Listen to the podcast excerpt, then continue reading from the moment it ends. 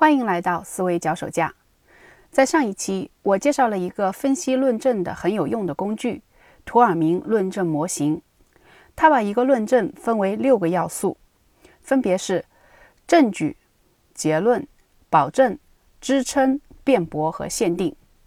其中，前面三个要素组成了一个论证最基本的结构，也就是证据、结论和保证。所谓保证，就是从证据到结论的桥梁，它是使得论证具备效力的关键一环。可是，在实际的论证中，保证却是经常被省略掉的，也就成为了所谓的隐含假设。所以，它往往成为论证中的漏洞所在。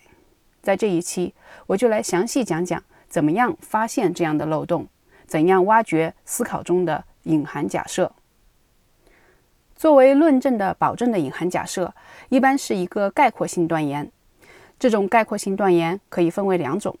第一种呢是事实性的，也就是说，我们假设了世界上所发生的事情是怎么样的。比如，让我们来看这个论证：在一个小时内，一条单行线上，一部自动照相机拍下了一百辆超速的汽车；一公里以外的警察只拍下了四十九辆超速汽车。在这一小时中，每一辆经过自动照相机的汽车都从警察身边经过，所以警察只拍下了经过他身边的不到一半的超速车辆。这个论证就隐含了一个事实性假设，它假设的是所有那些被照相机拍到超速的车辆，从警察身边驶过时也还是超速的。第二种假设呢，是价值判断型的。也就是我们想当然地假设了世界应该怎样，比如很多被冷落、被抛弃的家庭妇女会觉得，我对丈夫那么好，他怎么还会对我不忠诚呢？这个论证的背后就是假设了一个很多人都会不加反思就坚持的互惠原则：如果我对一个人好，那么他就应该对我同样的好。只有找出这样的假设，我们才能够判断它有没有道理。也才能判断结论能否站得住脚。那么，怎么找出一个思考背后的隐含假设呢？这就是要找图尔明论证模型里面从证据到结论的保证。当我们面对一个论证的时候，首先整理出它的结构，把它的证据和结论列举出来，然后问自己这个问题：我必须持有什么样的观念，才能从证据到结论？从逻辑上完成无缝衔接。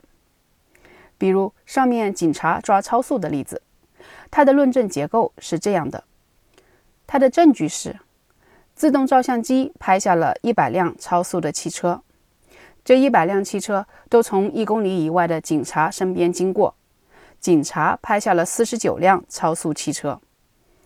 它的结论是。警察只拍下了经过他身边时超速车辆的不到一半，也就是说，一百辆在一公里外超速的汽车中的四十九辆。要能够从这些证据推出结论，我们是假设了这一百辆车在经过警察身边的时候也超速了。但是这个假设合理吗？从经验可知，它是不合理的。一般而言，在开车的时候，如果远远看到前方有警察，那么很多人都会更加小心，不愿意触犯交规，所以很可能会放慢车速到正常范围内。既然这个假设是不合理的，那么上面那个论证的结论也就是站不住脚的了。挖掘隐含假设对我们有什么意义呢？我觉得有两方面的意义，一个是技术上的，一个是思想上的。先谈第一点，技术上的意义。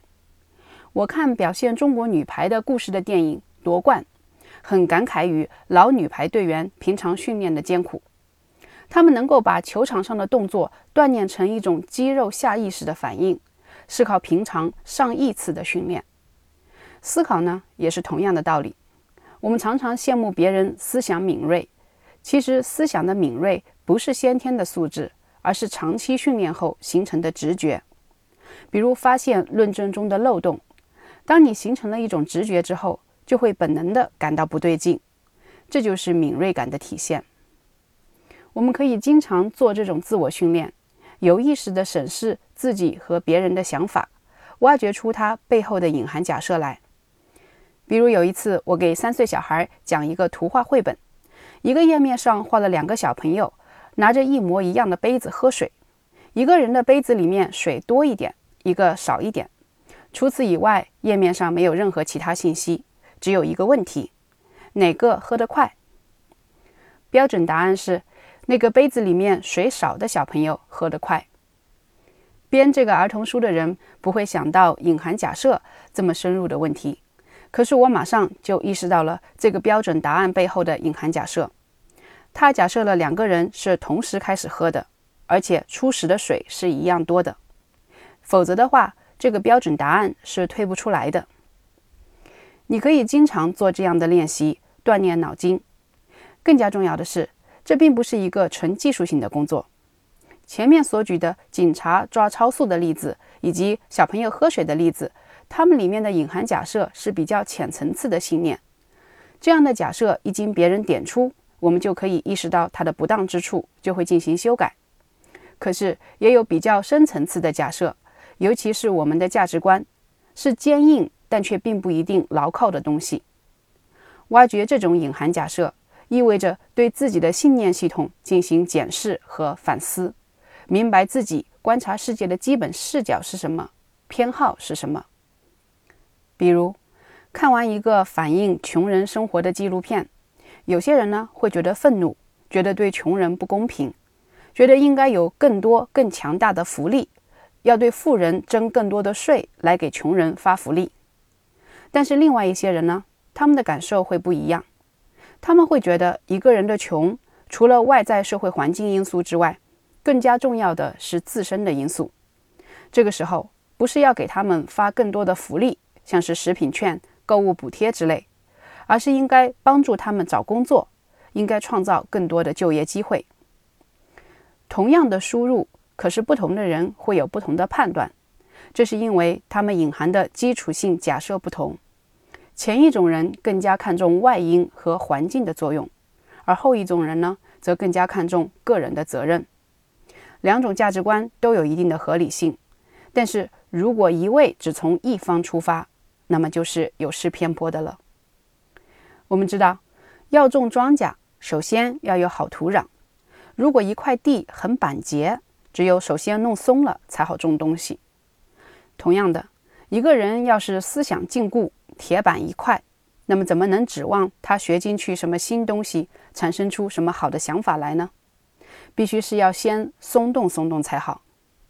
挖掘隐含假设。就是松动一个人板结的思维土壤，锻炼脑筋的思维体操，所以对我们的生活和思考都意义深远。这里是思维脚手架，我们下次再见。